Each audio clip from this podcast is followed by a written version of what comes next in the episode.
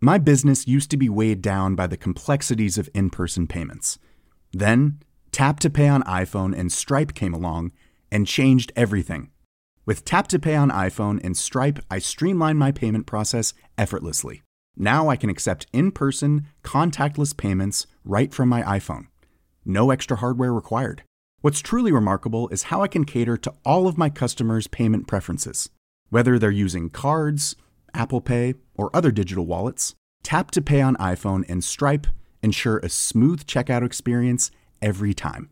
And it's not just me. Stripe helps businesses of all sizes, from local markets to global retailers, scale quickly and stay agile. To learn how Tap to Pay on iPhone and Stripe can help grow your revenue and reach, visit stripe.com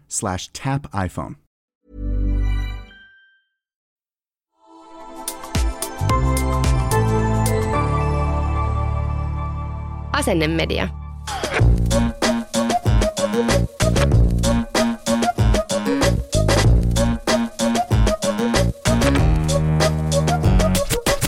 Tämä on Mimmit sijoittaa podcast Ja täällä puhutaan taloudesta, sijoittamisesta työelämästä, mm, ja yrittäjyydestä. mielenkiintoisten ja aika ison luokan vieraiden kanssa. Mm. Mm-hmm. Mä oon Hanna Tikander. Mä oon Pia-Maria Nikström. Tervetuloa mukaan. Hei, tervetuloa kymppikauden vikaan Mimmit sijoittaa podcast-jaksoon. Jep, siis juhlakausi päättyy ihan näillä näppäimillä. Vielä yksi jakso edessä. Tämä jakso. Tervetuloa linjoille. Joo, huh. Meillä on tämän jakson jälkeen yhteensä kymmenen, siis kymmenen tuotantokautta Mimmit sijoittaa podi takana. Jep. Se kuulostaisi siltä, että me oltaisiin tehty tätä nyt niin kuin vuosikymmen. Mutta onhan tämä jo siis neljäs vuosi. Neljäs vuosi, no joo, ja on ollut kyllä silleen hauskin ja mielenkiintoisin työ, mitä olisi oikeasti ikinä voinutkaan kuvitella että tulee Joo. tekemään. Jep, ja jotenkin, niin kuin, että miten tässä on kehittynyt. Musta tuntuu, että me ollaan tämän podin tekemisen aikana vähän niin kuin kasvettu sellaisista pikkukakaroista melkein aikuisiksi naisiksi. Ja mä toivon, että se ehkä kuuluu myös kuulijoille näiden meidän jaksojen myötä. Ihan totta. Koska jos miettii niitä ensimmäisiä jaksoja, niin mä jotenkin, no, yritän aina parhaani mukaan vältellä niitä, koska niissä silleen se on täynnä pelkkää kikatusta, vaikkakin edelleen olen sitä mieltä, että kikatus ja nauru on hyvästä, Mm. mutta jotenkin siellä vaan silleen ääni värisee ja sieltä oikein huokuu semmoinen jännitys, mikä meillä on ollut siellä studiosta niiden ensimmäisten jaksojen aikana. Ja en mä tiedä, siis ihan crazy, että siitä ollaan edetty siihen, että me ollaan oikeasti päästy haastattelemaan Suomen menestyneimpiä johtajia ja yrittäjiä ja no, talousasiantuntijoita. Joo.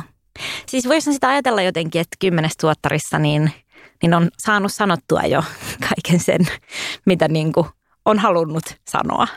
Ja jotenkin voisi ajatella, että no ehkä me ollaan nyt pikkuhiljaa onnistuttu siinä tavoitteessa, mikä me tälle podille silloin asetettiin. Eli se, että me halutaan saada mahdollisimman moni mimmi aloittamaan sijoittaminen. Niin, jotenkin, että voisihan sitä ajatella, että kymppituottari, että tähän olisi nyt hyvä lopettaa. Niin, jep.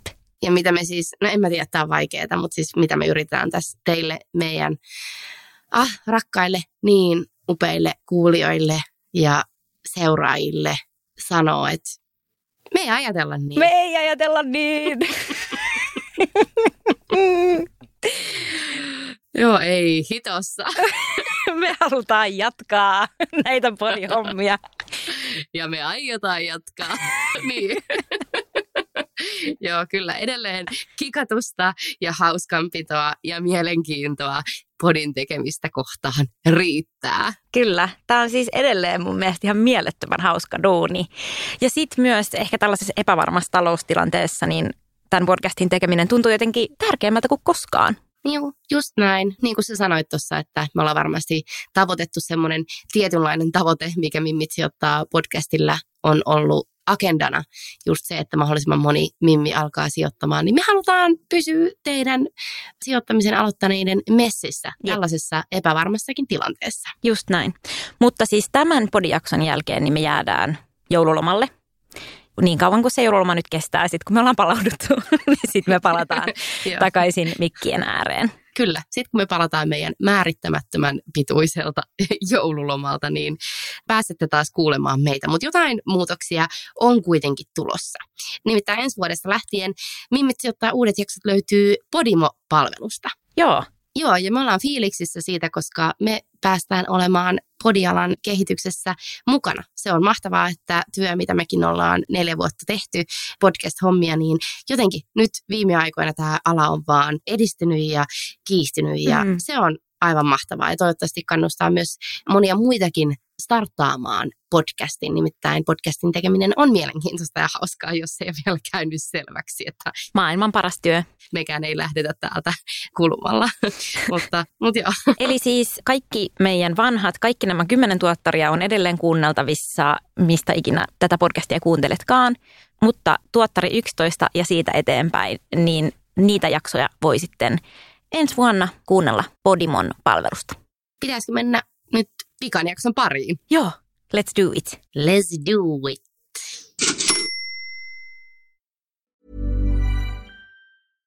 My business used to be weighed down by the complexities of in person payments.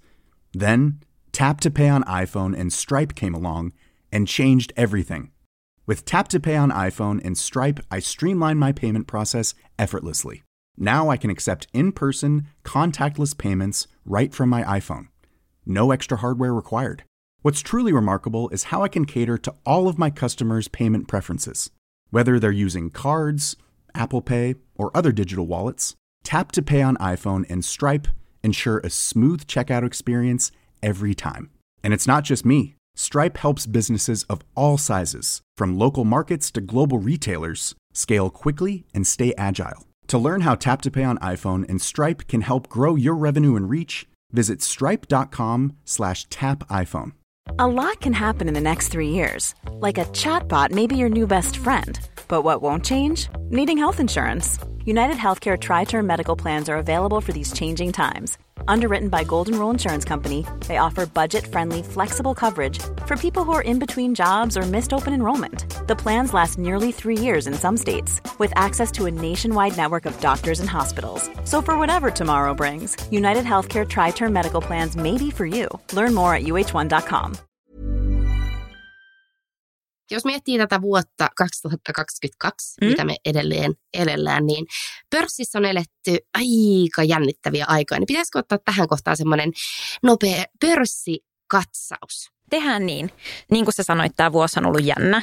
Jos katsoo Helsingin pörssin kurssikehitystä tältä vuodelta, niin me nähdään, että alkuvuonna oltiin siellä kurssi huipulla ja sitten siitä lasketeltiin aika reippaasti alaspäin. Sellaista niin kuin syöksylaskua. Se, se oli sellainen off-pist, niin kuin vapaa lasku.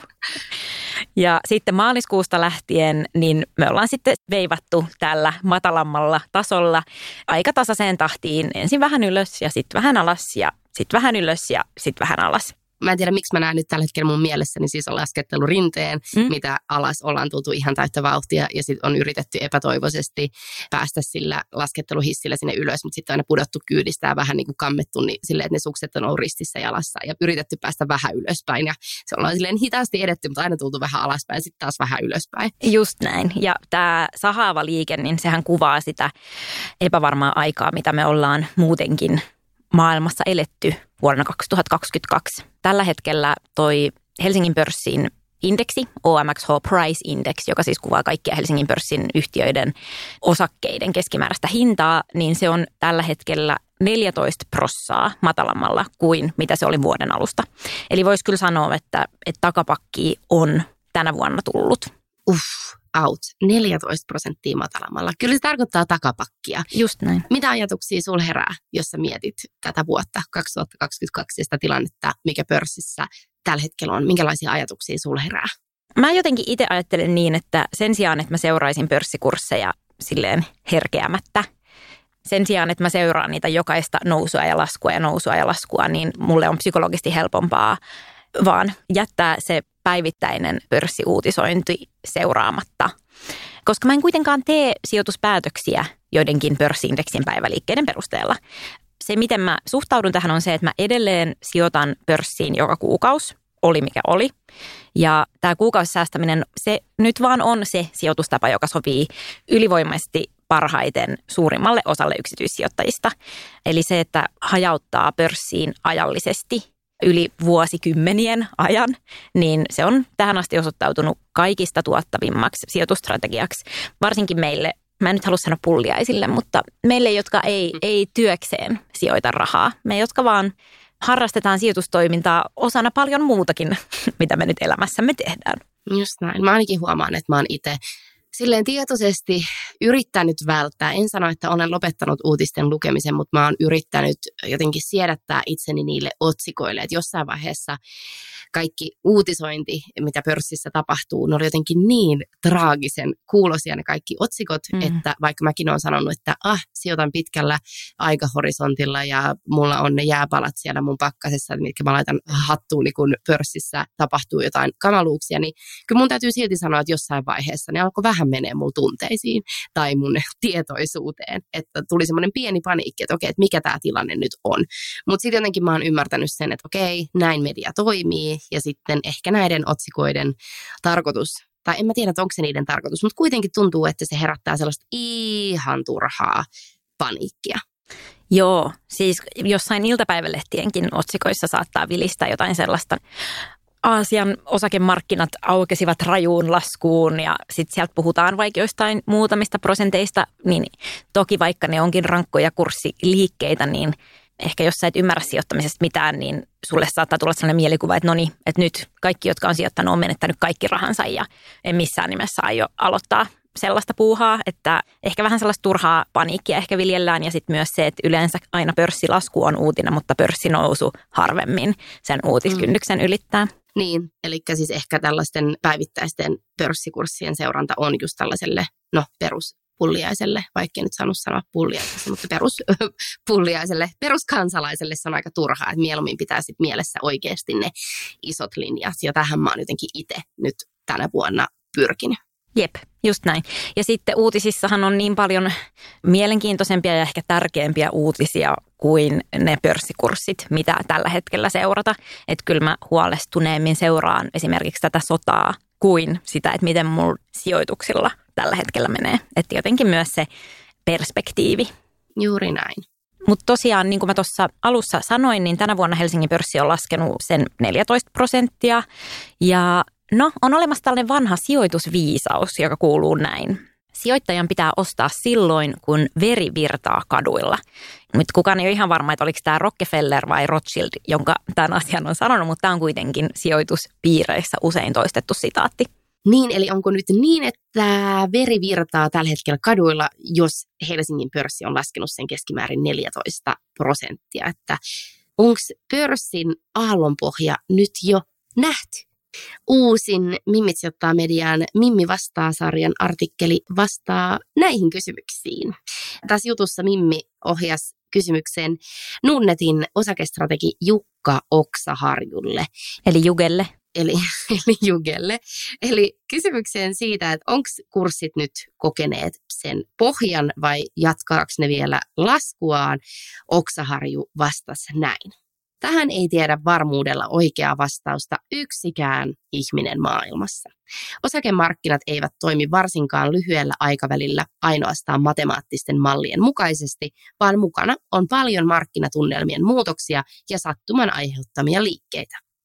Viimeisen reilun vuoden aikana koetussa kurssilaskussa on tärkeää muistaa, että lähtötilanne oli useiden länsimaisten pörssiindeksien osalta käytännössä kaikkien aikojen huipputasoa. Perinteisillä arvostuskertoimilla mitattuna osakemarkkinat ovat reilun vuoden ajan kestäneen kurssiturbulenssin myötä palanneet lähelle historiallista keskiarvoaan, eivätkä suinkaan valahtaneet minnekään kellarikerrokseen. Lisäksi pohtisin syytä talouden ja osakemarkkinoiden uudelle nousulle. Itsessään osakemarkkinoiden pohjakosketuksen saavuttaminen ei vielä tuottoja tarjoa. Uusi nousu vaatinee positiivisia muuttuja nykyiseen talousnäkymään.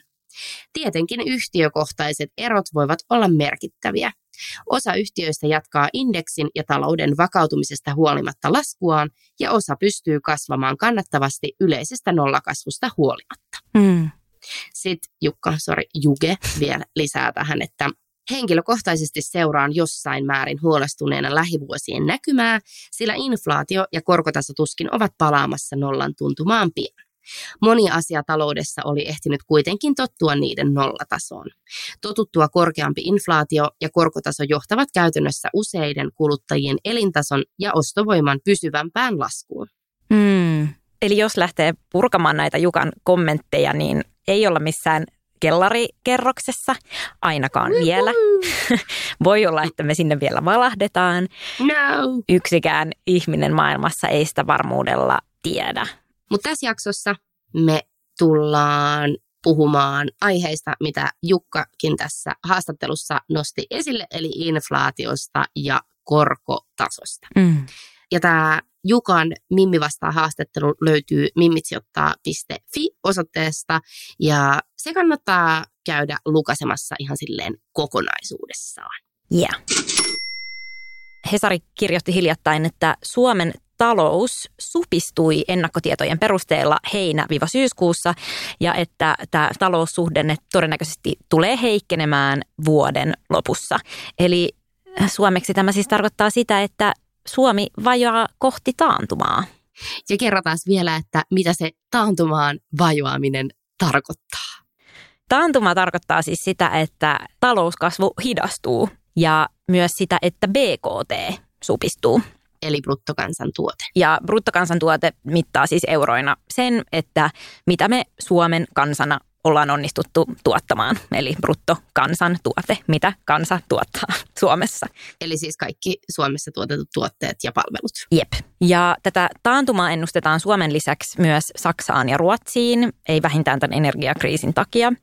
Ja tämä on Suomen kannalta huono juttu myös siltä kannalta, että Saksa ja Ruotsi on Suomen tärkeimpiä kauppakumppaneita.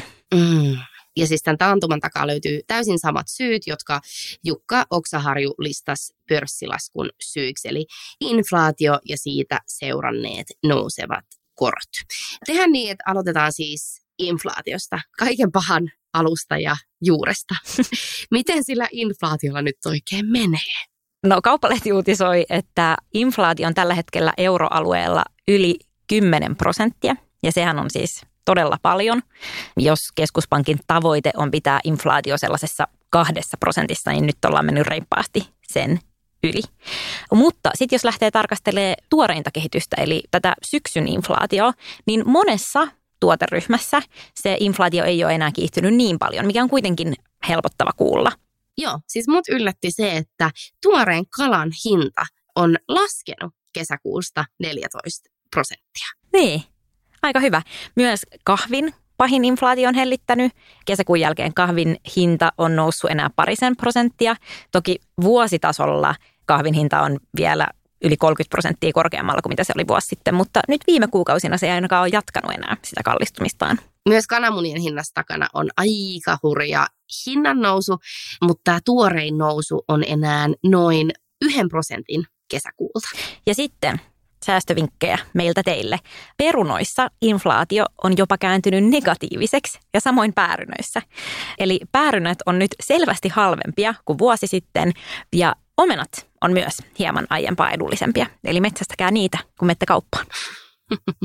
Tämä ei sinänsä niin kuin mun, mun elämää kauheasti hetkauttanut, mutta ilmeisesti inflaatio ei ole tarttunut oluen hintaan ollenkaan. E, ei vaikka siis sen raaka-aineiden, energian, että että niiden tylkkien kustannukset on noussut, niin oluen siis tuoreen hintakehitys kesän jälkeen on prosentin luokkaa. Ja myös ilmeisesti viini on väistänyt tämän hirmuinflaation.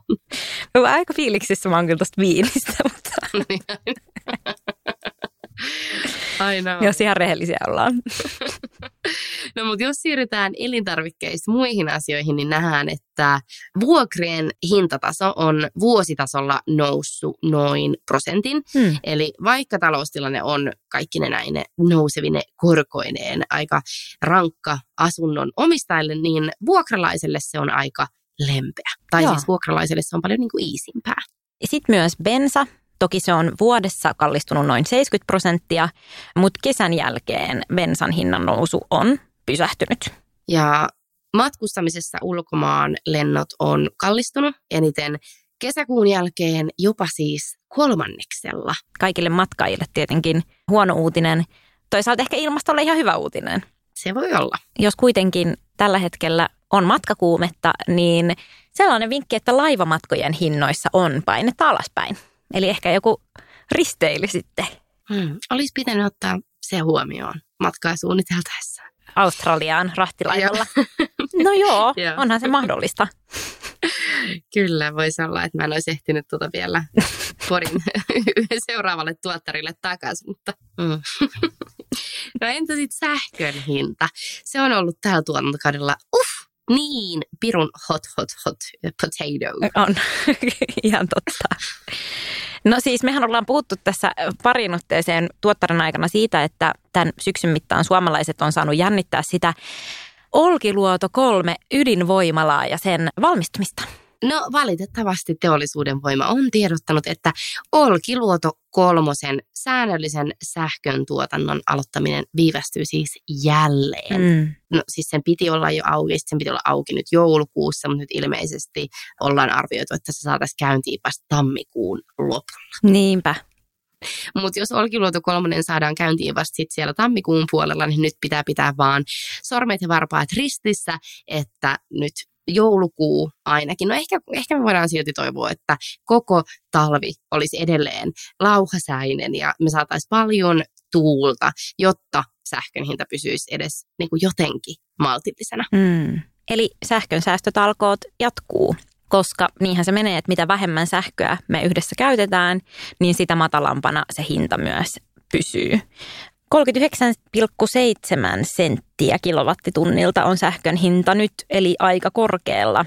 Ei nyt mitään huippuja, mitä me ollaan tänä syksynä nähty, mutta jos vertaa vuoden takaiseen, niin todella, todella paljon kalliimpaa. Se on tosi, tosi paljon kalliimpaa, mutta onneksi hallitus on nyt tehnyt päätöksen syksyllä, että sähkön hinnan arvonlisäveroa lasketaan 24 prosentista 10 prosenttiin. Joo, ihan totta. Tosin useat ekonomistit, myös sellaiset, jotka on vieraillut tässä podissa tällä tuottarilla, on ollut sitä mieltä, että tämän sähkön alvin vähentäminen on aika huono juttu, koska nyt myös kaikki roopeankat, joilla olisi varaa maksaa sähkön hinnasta 24 prosenttia alvia, niin saa sen alennuksen, eikä sitä Mm. helpotusta kohdenneta niille, jotka tosiaan sitä tarvitsisi.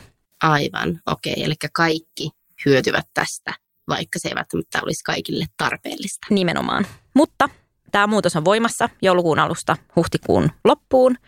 Ja se koskee siis sähköenergiamaksuja, mutta ei sitä sähkön siirtomaksua. Milloin sä oot, Hanna, viimeksi saanut sun oman sähkölaskun? Tiedätkö sä yhtään, että miten tämä alv-vähennys vaikuttaa sun talouteen? Mä voin kurkata, tänne on tullut. Tässä käsissäni on tuorein sähkölaskuni, jonka itse asiassa eräpäivä häämöttää. Mun on pakko laittaa tämä maksuun saman tien. Laskun loppusumma. Tässä lukee 40 euroa 84 senttiä, mikä on oikeasti tosi tosi paljon, koska mä muistan, että mä oon asunut kämppisten kanssa joskus 70-84-öisessä asunnossa, missä meillä oli kolme asujaa ja meidän sähkölasku oli aina yhteensä joku 18 euroa ja sitten me maksettiin se vielä kolmeen pekkaan. Mutta siis monelta kuukaudelta toi 40, onneksi sulla on vielä kiinteä sähkösoppari. Aa, joo, kato, piru vie.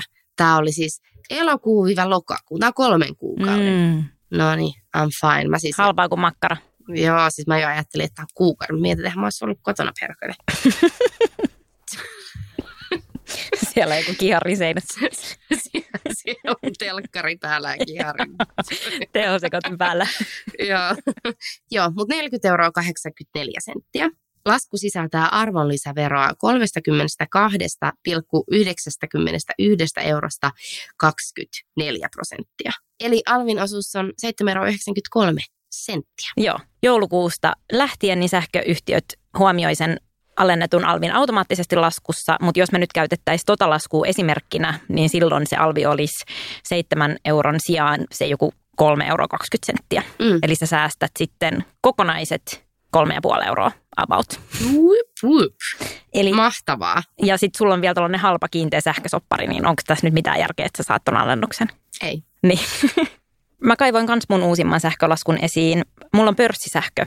mä oon maksanut kuukaudelta 28 euroa 92 senttiä, että melkein yhtä paljon kuin mitä sä maksat kolmelta kuukaudelta.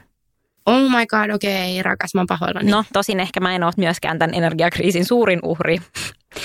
Riittää maksukykyä myös tämän 28 euron sähkölaskun maksamiseen. Mun alvin osuus on ollut tähän mennessä 5,60 euroa niin se laskee sitten 2 euroon 30 senttiä. Et mäkin, mm. mäkin sen melkein kolme euroa säästän, että tämmöinen, tämmöinen uudistus. Good on us. on kyseessä. Joo, mutta totta kai varmasti on paljon sellaisia kotitalouksia, joiden arkeen tämä huojennus tulee vaikuttamaan tosi tosi paljon, mm. jotka asuu omakotitaloissa ja sähkölaskut saattaa olla monien satojen suuruisia kuukausittain, niin, niin silloin se alennus tai huojennus tuntuu varmasti aika ihanalta. Ehdottomasti. Siirrytäänkö sitten korkoihin? Joo, siihen saadaan inflaatiosta oikein luonnollinen aasin silta, koska nämä korothan on lähtenyt nousuun nimenomaan inflaation myötä. Minkä takia inflaation myötä ne lähtee nousuun? Se johtuu siitä, että silloin kun inflaatio kiihtyy ja kaikki kallistuu, niin sitten keskuspankit lähtee nostamaan näitä korkoja. Ja keskuspankit koittaa siis nostamalla näitä korkoja rauhoittaa taloutta ja hintojen nousua. Alkuun tämä tuntuu tietenkin inhottavalta, varsinkin meille, jolla on velkaa, koska nyt me joudutaan sitten siihen tilanteeseen, että sen lisäksi, että meidän elinkustannukset nousee esimerkiksi siellä kaupan kassalla, niin myös meidän asumiskustannukset nousee, kun velkaraha muuttuu kalliimmaksi. Mutta ajatus tämän koronnouston takana on just se, että kun velkaraha kallistuu, niin sitten talouteen tulee vähemmän kulutettua rahaa kiertoon ja se rauhoittaisi sitä taloutta ja sitä hintojen nousua. Eli se on se ajatus siellä takana, vaikka tämä nyt vähän tällaiselta tuplarangaistukselta meille saattaa tuntuakin. Joo, mähän aikaisemmassa syksyn jaksossa jo kerroin mun nousseista asumiskuluista. Mulla nousi mun korot ja asumiskustannukset nousi noin 300 eurolla kuussa, mikä tuntui silloin jotenkin silleen, ah, inhottavalta. Oletko tyytyväinen, kun ne kuitenkin nousi ennen kuin Euribor oli niin korkealla kuin mitä se on tällä hetkellä? Eli Ää... joillakin menee huonommin kuin sulla just nyt. Joillakin menee huonommin kuin mulla, kyllä, joten mä olen siis ihan tyytyväinen ei vaan. Siis mä olen tyytyväinen siihen, että ne nousi silloin syyskuun vaiheessa, kun se, että ne olisi noussut nytteen, totta kai. Muistatko sä, että mikä se 12 kuukauden Euribor oli silloin, kun sun korko tarkistettiin? Olisikohan se ollut 2,2. Okei. Okay. Pitäisikö nopeasti käydä läpi, että missä se Euribor oikein huitoo tällä hetkellä? Eli 12 kuukauden Euribor pyörii 2,8 prosentissa ja markkinat odottaa, että tämä Euribor pysyisi näillä näkymin täällä kolmen prosentin tuntumassa pitkälle ensi vuoteen. OPE-ryhmän pääekonomisti Reijo Heiskanen arvioi näin. Näillä näkymin 12 kuukauden Euriboriin ei olisi tulossa juurikaan nousua ainakaan lähimmän puolen vuoden aikana, vaikka näkemykset korkokehityksestä ovat jonkun verran jakautuneet. Joo, mulla on itse asiassa kaksi asuntolainaa, niin yhden niistä korko tarkistettiin tässä. Mitä sille kävi? Marraskuussa. Joo, no huonosti sille kävi. Tällä hetkellä mun kokonaiskorko asuntolainalle on jo yli kolme prosenttia. Ja kyllähän se tuntuu aika huimalta. Mutta, niin varsinkin verrattuna niihin aikaisempiin nollakorkoihin. Just näin. Niin ehkä mäkin yritän suhteuttaa tämän tilanteen silleen historiaan ja ajatella, että se on kuitenkin helpottavaa, että tällä hetkellä ei ennusteta mitään, tiedätkö, kuuden prossan korkoja. Mm. Mm. Helpottavaa oli kuitenkin lukea, että Danske Bankin pääekonomisti Pasi Kuoppamäki sanoi, että on mahdollista, että esimerkiksi vuonna 2024 korot voisi kääntyä jo alaspäin, jos tämä inflaatio on tullut lähemmäksi 2 prosenttia ja talouskehitys on sen kaltaista, että matalammatkin korot sopisi tilanteeseen. Eli jos me saadaan inflaatiokuriin, niin voi olla, että sitten jo seuraavana vuonna tilanteen tulisi helpotusta. Hei ihanaa, tästähän tulee tosi niin kuin positiivinen jakso. Niin, eikö vaan? Joo. Joo, jotenkin kiva, että niin kun on tällaisia positiivisiakin uutisia jaettavana. Mä en tiedä, miksi mulla tuli tosi hyvä fiilis tästä. Tämä voi olla tällainen niin kuin good news. Jos Joo. uutisten seuraaminen ahdistaa, niin kuuntele meitä. Joo, mutta koska kaikki vaikuttaa kaikkeen, niin sen seurauksena, että korkoja on nostettu, niin asuntojen hinnat on kääntynyt laskuun. Eli korkojen nousu iskee aika suoraan sinne asuntomarkkinoihin, koska suuri osa asunnoista on rahoitettu velalla, niin kuin just meidän kahdenkin asunnot. Mm. Ja kun velka on kalliimpaa, niin rahaa ei liiku asuntomarkkinoilla yhtä paljon. Jep. Silloin kun ei ole niin paljon ostajia liikenteessä, niin sehän vaikuttaa siihen, että asuntojen hinnat kääntyy laskuun, vaikkakin kaikki muu kallistuu. Juuri näin, juuri näin. Ja mielenkiintoinen asuntojakso meillähän oli Annen kanssa syksyllä, mikä Kyllä. kannattaa käydä kuuntelemassa tämän jakson jälkeen. Siellä oli ihana energia ja positiivinen energia. Se oli just sitä energiaa, mitä me nyt kaivataan tähän tilanteeseen. Ehdottomasti. Mä luin kauppalehdestä, että asuntojen hintojen laskua povataan vielä ensi vuodeksi. Ja tämä johtuu ihan siitä, mistä me Anninkin kanssa puhuttiin. Eli silloin, kun tuli korona ja kaikki halusi kotoilla, niin asuntokauppa kävi tosi kuumana ja asuntojen hinnat nousi. Eli sehän johti sitten siihen, että nyt tällä hetkellä se asuntokauppa on pudonnut tosi korkealta, ehkä vähän maltillisempaan hintaan. Ei myöskään mistään syöksylaskusta asuntojenkaan hinnassa puhuta, vaan sellaisesta tilanteen normalisoitumisesta. No miltä se tilanne niin nyt näyttää? Siinä kauppalehden jutussa haastateltiin Habitan toimaria Mika Pärssistä ja hän sanoi näin. Asuntokauppaa käydään, mutta määrät ovat pienempiä ja hinnat ovat laskeneet huipulta noin 5-10 prosenttia. Hän nosti asuntomarkkinan ongelmaksi tällä hetkellä sen, että nyt on tarjolla liikaa väärin hinnoiteltuja asuntoja ja sen takia niiden asuntojen myyntiajat venyy. Eli näiden myyjien rationaalisuudessa olisi vähän niin kuin viilattavaa, mm. koska nyt jos ihmiset on lähtenyt myymään asuntoja, niin niillä on ehkä vielä ne, ne hintapyynnöt ja hintahaaveet, ne on niin vähän peräisin sieltä korona-ajoilta. Joo, musta tuntuu, että moni asunnon omistaja innostui siitä hintojen nousussa siinä vaiheessa niin paljon, että otti selvää, että mikä niiden asunnon nykyinen kauppahinta olisi. Ja sitten jotenkin nyt kun on myymässä, niin yrittää perustaa sitä myyntihintaa siihen samaan hintaan ja sitten se asunto ei vaan liiku. Just näin, mutta tässä jutussa sanotaan, että luultavasti jo ensi keväänä herätään siihen todellisuuteen, että jos haluaa saada asunnon myytyä, niin sit pitää asettaa se hinta vähän matalammalle kuin mitä se silloin koronapiikin aikaan olisi ollut. Ja sitten sanottiin myös, että koska asuntosijoittajien kysyntä on hiipunut, niin yksiöiden hinnat on laskenut, erityisesti pääkaupunkiseudulla. Ja tämähän on mun mielestä tosi hyvä juttu ensiasunnon ostajille. Hei, ihan mahtavaa. Tai sinkuille. Eli nyt pääsee halvemmalla kiinni asuntoihin kuin mitä olisi päässyt pari vuotta sitten. Toki pitää maksaa myös korkeampia korkoja, mutta jos ne korotkin lähtee sitten inflaation rauhoituttua laskuun, se on vain hetkellinen tilanne, että joutuu maksamaan enemmän niistä koroista, kun sitten taas se, se velka pysyy edelleen pienenä, yhtä pienenä kuin mitä se oli silloin, kun sä sen asunnon ostit. Eli, eli voi olla moninkin tavoin hyvä aika lähteä nyt sitten asuntokaupoille. Mm. Joo, ehkä tämä on siis sellainen tilanne, että nyt kannattaa miettiä sitä omaa tilannetta ja omaa riskinsietokykyä, niin on vähän sama kuin sijoittamisesta, että et voi panikoida tai sitten voi miettiä, että hei, tämähän saattaisi olla hyvä hetki aloittaa sijoittaminen. Sama pätee asunnon ostamiseen.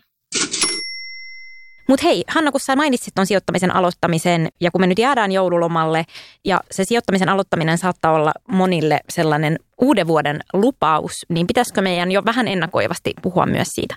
puhutaan, koska niin kuin me jo aikaisemmin tässä jaksossa puhuttiin, että me halutaan olla siellä alkumetreillä mukana, kun meidän kuulijat tai seuraajat pääsee sijoittamisen makuun, niin on tämmöinen pieni pohjustus sitä varten, koska me ei olla vielä silloin ensimmäinen ensimmäistä. Musta tuntuu, että me ollaan silloin vielä sillä meidän määrittelemättömän pituisella joululomalla, eikä me välttämättä olla paikan päällä jakamassa neuvoja, että mitä kannattaa tehdä, niin valmistaudutaan nyt vähän siihen. Very good. Mistä sä haluat lähteä liikkeelle? No siitä samasta asiasta, minkä kanssa mä lähdin liikkeelle silloin, kun mä lähdin sijoittamaan, eli sijoitussuunnitelmasta. Ui, ihanaa. Meidän toimittaja Aini Palomohan kirjoitti tosi kattavan jutun sijoitussuunnitelman tekemisestä meidän median. Aini nosti tässä jutussa esille neljä hyvää pointtia, mitä kannattaa ottaa huomioon, kun sijoitussuunnitelmaa lähtee tekemään. Eka oli, millainen minun taloudellinen tilanteeni on nyt. Toka, kuinka paljon minulla on varaa sijoittaa. Kolmas, millaisia riskejä haluan ottaa. Ja neljäs, mitä haluan sijoituksillani saavuttaa ja kauanko haluan odottaa. Mutta tosiaan koko juttu kannattaa käydä lukemassa Mimmit sijoittaa mediasta. Mun mielestä toi neljäs pointti, mitä haluan sijoituksellani saavuttaa ja kauanko haluan odottaa, niin se on ollut mun sijoitussuunnitelman kannalta se kaikista tärkein. Mitä sun sijoitussuunnitelmassa on lukenut? Hei, mä, siis mähän en ole kertonut sulle mun uudesta suunnitelmasta. Oh my god. tähän on todella hyvä päättää tämä kymppituottari, koska siis tämä on jotenkin konkreettisin asia, mikä multa jäi tästä kymppituottarista käteen.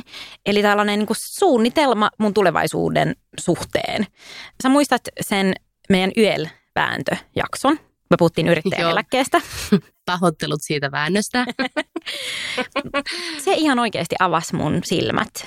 Jotenkin se, että mitä ihan oikeasti tapahtuu, kun no joku päivä mä en välttämättä jaksa tehdä yhtä paljon töitä kuin mitä mä teen tällä hetkellä, niin mulla ei välttämättä yrittäjänä mitään muhkea eläkettä ole odottamassa.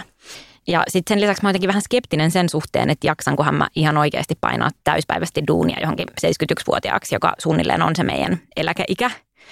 Niin joo, tämä sai mut aktivoitumaan. Kerro, miten sä oot aktivoitunut. niin, ja sitten itse asiassa myös pari muutakin jaksoa tältä tuottarilta vaikutti tämän suunnitelman laatimiseen. Esimerkiksi se, kun Risto Siilasmaa sanoi meille, että me ollaan keski-ikäistymässä. ja sitten se, kun Kaisa Kivipelto kertoi, että 55 prosenttia yli 65-vuotiaista naisista on joko naimattomia, eronneita tai leskiä. Mä jotenkin ajattelin, että me päätään tämä jakso onkin tosi tosi positiiviseen. Nyt tämä alkaa kuulostaa niin kuin masentavalta. Tämä on, tämä on tosi positiivista koskaan. Ja mä oon nyt laatinut tällaisen suunnitelman mun elämälle tarkkaan ottaen mun eläköitymiselle. Mä nimittäin laskin, että kuinka paljon mun pitää sijoittaa, jotta mun varallisuus ja elintaso on turvattu mun koko elinkaaren läpi. Haluatko kuulla? Joo, avaa tarkemmin. Lähdetään liikkeelle lähtötilanteesta. Mulla on tällä hetkellä sijoitusvarallisuutta noin 30 000 euroa, eli se on se mun alkupääoma. Eli onko tämä 30 tonnia siis se summa, mikä sulla näkyy, kun sä meet vaikka katsoa Nordentista, että paljon sulla on sijoituksia? Joo, eli se on kaikkien mun sijoitusten yhteenlaskettu summa. Mulla on myös esimerkiksi Nordeassa osakesäästötili, eli se ei näy siellä. Just näin, mutta tässä ei ole mitään niin kuin asuntosijoituksia, tässä on vaan ne, niin kuin, jotka on siellä osake- tai arvoosuustilillä. Joo, joo, hyvä tarkennus. Joo. Eli mä puhun vaan niin kuin pörssisijoituksista. Yes. Eli tämä on mun alkupääoma, ja tämän lisäksi mun pitäisi sijoittaa 600 euroa kuussa siihen asti, että mä täytän 60. Ja no se on tietenkin aika paljon ja Mä ymmärrän, että kaikilla on eri tilanteet, eli mä kuvaan tässä nyt vaan mun omaa tilannetta, mutta se, miten mä lähestyn tätä, on se, että 600 euroa kuussa tekee vuodessa yhteensä 7200 euroa, eikö vaan? Joo. No mulla on tällä hetkellä yrittäjänä vähän pienempi palkka kuin mitä mulla olisi vaikka koulutusta vastaavassa palkkatyössä. Mutta toisaalta mä saan tällä hetkellä pääomatuloja vuodessa noin neljän tonnin edestä. Eli mulla on pienempi palkka, mutta sitten mä nostan niitä osinkoja. Mm niin mä saisin näillä pääomatuloilla helposti katettua puolet tuosta mun 7200 euron vuositavoitteesta. Ja, ja. mulle jäisi vielä hupirahaakin 400 euroa sitä jäljelle. ja silloin mun kuukausisäästösummaksi jäisi 300 euroa, mikä on ehkä vähän korkeampi kuin mitä mä tällä hetkellä pörssin kuukausitasolla säästän, mutta ihan doable. Koska kuitenkin mä haluan, että mulla on eläkkeellä rahaa, niin tämä on mulle vahva motivaattori. Joten tällä taktiikalla, eli sillä 30 tonnin alkupääomalla ja 600 euron kuukausisäästöllä 31 vuoden päästä, kun mä täytän 60, mun sijoitusten arvo olisi sillä 7 prosentin keskimääräisellä vuosituotolla yhteensä miljoona 5001 euroa ja 69 senttiä. Oh my god! Jep. Miltsi oh my god, ihan basic, pikku tavoitteita. Musta tuntuu, että mun täytyy kans mennä leikkiä tuolla Mimit sijoittaa saitilta löytyvällä sijoituslaskurilla. Siis nimenomaan, ja okei, tietenkin miljoona euroa se kuulostaa tosi paljolta, mutta syy, miksi tämä valikoitu mun tavoitteeksi on siis se, ei se, että sit 60 mä ostan jonkun jahdin ja kruisailen sen kanssa ympäri Itämerta tai jotain, vaan tämä on siis se mun eläkekassa. Aivan, eli sit sä oot tosta laskenut, että paljon sä saat kuukausittain rahaa elämiseen vai? Nimenomaan. Mä tsekkasin tuosta Merja Mähkän rahastokirjasta. Siellä on sellainen tosi hyvä taulukko, jonka mukaan miljoonan euron sijoitussalkusta voi nostaa 2500 euroa kuussa ilman, että se rahojen nostaminen syö sitä sijoituspääomaa. Ja tämä on siis inflaatiokorjattu luku. Eli vaikka miltsi kuulostaa tosi paljolta, niin se tuottaa siis sulle ikään kuin kuukausipalkkaa 2500 euroa kuussa, mikä nyt ei kuulosta mitenkään hirveän paljolta. Mutta mun mielestä ihan silleen riittävältä. Silloin mä pääsin siihen tilanteeseen, että 60 riippumatta siitä, että jatkanko mä töitä vai en, niin mä saisin mun sijoituksista 2500 euroa kuussa. Ja vaikka mä nostaisin sen 2500 euroa kuussa vuosikymmenien ajan, niin siellä olisi edelleen se miljoona euroa tallessa. Olettaen siis, että osakemarkkinat tuottaa keskimäärin sen seitsemän pinnaa. Ja sitten tietenkin jossain vaiheessa, jos mä haluan alkaa niin käyttää sitä sijoituspääomaa, niin sitten mä voin tehdä myös sen. Mutta ehkä sitä olisi kiva jättää myös jälkipolville jonkun verran. Niin miltä tämä sun mielestä kuulostaa? Tämä kuulostaa inspiroivalta. Tämä kuulostaa siltä, että mun täytyisi ehdottomasti myös itse tehdä tämä suunnitelma. Mä olen ollut kaikissa näissä jaksoissa mukana ja tämä oli se hetki, kun sä inspiroit mua tekemään samanlaisen sijoitussuunnitelman mun tulevaisuuden varalle. Oh my god. Okei, okay, kiitos. Mutta mun ongelma on siis se, että me eletään joulukuuta, mm. vuoden loppua, niin tämä on vähän sama kuin se silleen lauantaina alkaisit tekemään jotain elämänmuutosta. Mä en niin kuin henkisesti enkä fyysisesti pysty siihen, että mä tekisin sijoitussuunnitelman nyt joulukuussa, vaan sen täytyy tapahtua tammikuussa. Mitään elämänmuutosta. Kaikki elämäntapamuutokset tapahtuu mun kohdalla aina maanantaisin. Ja, ja tammikuisin. Joo, maanantai ja tammikuu same same, joten mä otan vielä chillisti tämän joulukuun ja sitten tammikuussa lupaan, että teen samantyyppisen suunnitelman itselleni ja oman tulevaisuuteni varalle. No mutta tämähän on tosi hyvä. Sä voit jakaa sen sitten ensi tuottarilla, sen sun mm. oman suunnitelman. Hei, senhän minä teen. Mä uskon, että tämä sun sijoitussuunnitelma sai meidän kuulijatkin inspiroitumaan tekemään itsellensä vastaavanlaisen suunnitelman. Niin käykää leikkimässä sijoituslaskurilla osoitteessa mimmitsijoittaa.fi kautta sijoituslaskuri. Yes aletaanko me ole kohta niin kuin dan dan dan deal tämän jakson kanssa? Joo, joululoma häämöttää jo. Mitä meinaat muuten tehdä joululomalla? Mä aion pitää somettoman loman. Se kuuluu mun rutiineihin. Suosittelen sitä myös muille, jos yhtään kiinnostaa.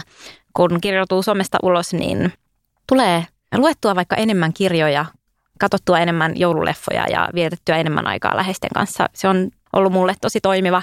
Ja sitten mä aion syödä sikanasuklaata ja juoda glögiä.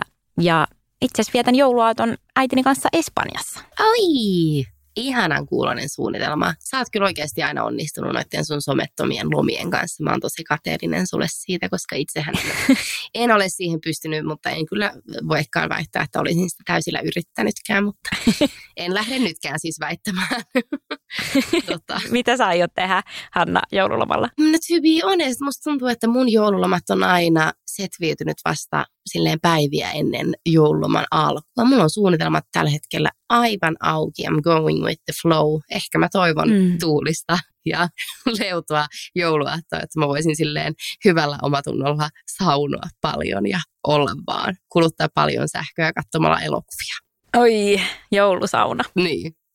Ihanaa. Kiitos tuhannesti kuulijoille mimmeille ja salamimmeille tästä tuottarista ja itse asiassa kaikista näistä kymmenestä tuottarista. Joo, ihanaa kun olette kuunnellut ja mahdollistanut meille tällaisen duunin, mikä on ihan sikakivaa ja opettavaista.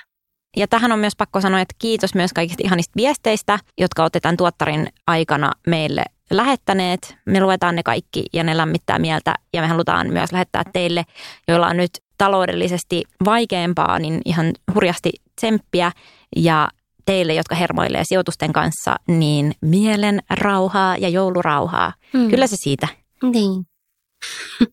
Ja hei, vaikka podia tauolle, niin kaikki muut sisällöt jatkuu aivan normaalisti. Eli artikkelit, some, niitä voi seurata ja lukea osoitteessa mimmitsiottaa.fi. Joo, ja Instagramit ja kaikki muut. Ja siis koska TikTokhan on ollut punainen lanka koko tämän tuottarin, niin, niin menkää sinne seuraamaan meitä myös. Jos te ette ole vielä mennyt, niin nyt menette. Tällä hetkellä meillä on jo melkein 7000 seuraajaa siellä. Eli oh hyvä meininki. God, hyvä meininki. Joo. Ja hei, huomenna vietetään tärkeää päivää, Suomen itsenäisyyspäivää. Paljon onnea Suomi. 105 vuotta. Wow. Oldie, but goldie. Paljon onnea Suomi. Hyvä duuni. Ja vaikka Suomi sullakin on taloudellisesti nyt vähän raskasta, niin tsemppiä. You can make Koita jaksaa. Kyllä se siitä. Kyllä se siitä. Joo, piru vielä. Oliko tämä nyt meidän vikajakso? Tämä oli. Hyvää joulua. Joo. Ihanaa loppuvuotta ja ensi vuoteen. Ensi vuoteen. Nauttikaa joulusta. Moikka. Moido.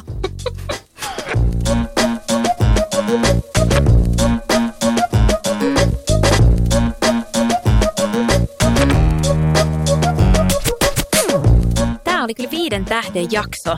siitä puheen ollen. Käy antamassa meidän Mimis podcastille tähtiä, niin pysytään listoilla. Mm. Mun nimi on Pia-Maria Nikström. Ja mä oon Hanna Tikander. Ja tää oli Mimitsi ottaa podcast. Kiitos kun kuuntelit. Ja jos sä haluat kuulla lisää tai lukea lisää sijoittamisesta, säästämisestä, yrittäjyydestä, käy osoitteessa mimitsiottaa.fi. Tai seuraa meitä Instagramissa at mimitsiottaa. Ensi viikkoon. Ensi viikkoon. Ciao.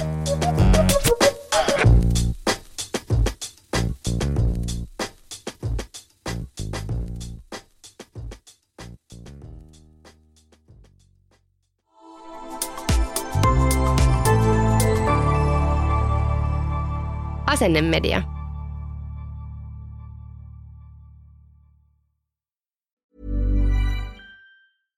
My business used to be weighed down by the complexities of in person payments. Then, Tap to Pay on iPhone and Stripe came along and changed everything. With Tap to Pay on iPhone and Stripe, I streamlined my payment process effortlessly. Now I can accept in person, contactless payments right from my iPhone. No extra hardware required. What's truly remarkable is how I can cater to all of my customers' payment preferences. Whether they're using cards, Apple Pay, or other digital wallets, Tap to Pay on iPhone and Stripe ensure a smooth checkout experience every time. And it's not just me. Stripe helps businesses of all sizes, from local markets to global retailers, scale quickly and stay agile. To learn how Tap to Pay on iPhone and Stripe can help grow your revenue and reach, visit stripe.com/tapiphone. Hold up. What was that? Boring. No flavor. That was as bad as those leftovers you ate all week. Kiki Palmer here, and it's time to say hello to something fresh and guilt-free. Hello Fresh. Jazz up dinner with pecan-crusted chicken or garlic butter shrimp scampi. Now that's music to my mouth. Hello Fresh. Let's get this dinner party started. Discover all the delicious possibilities at hellofresh.com.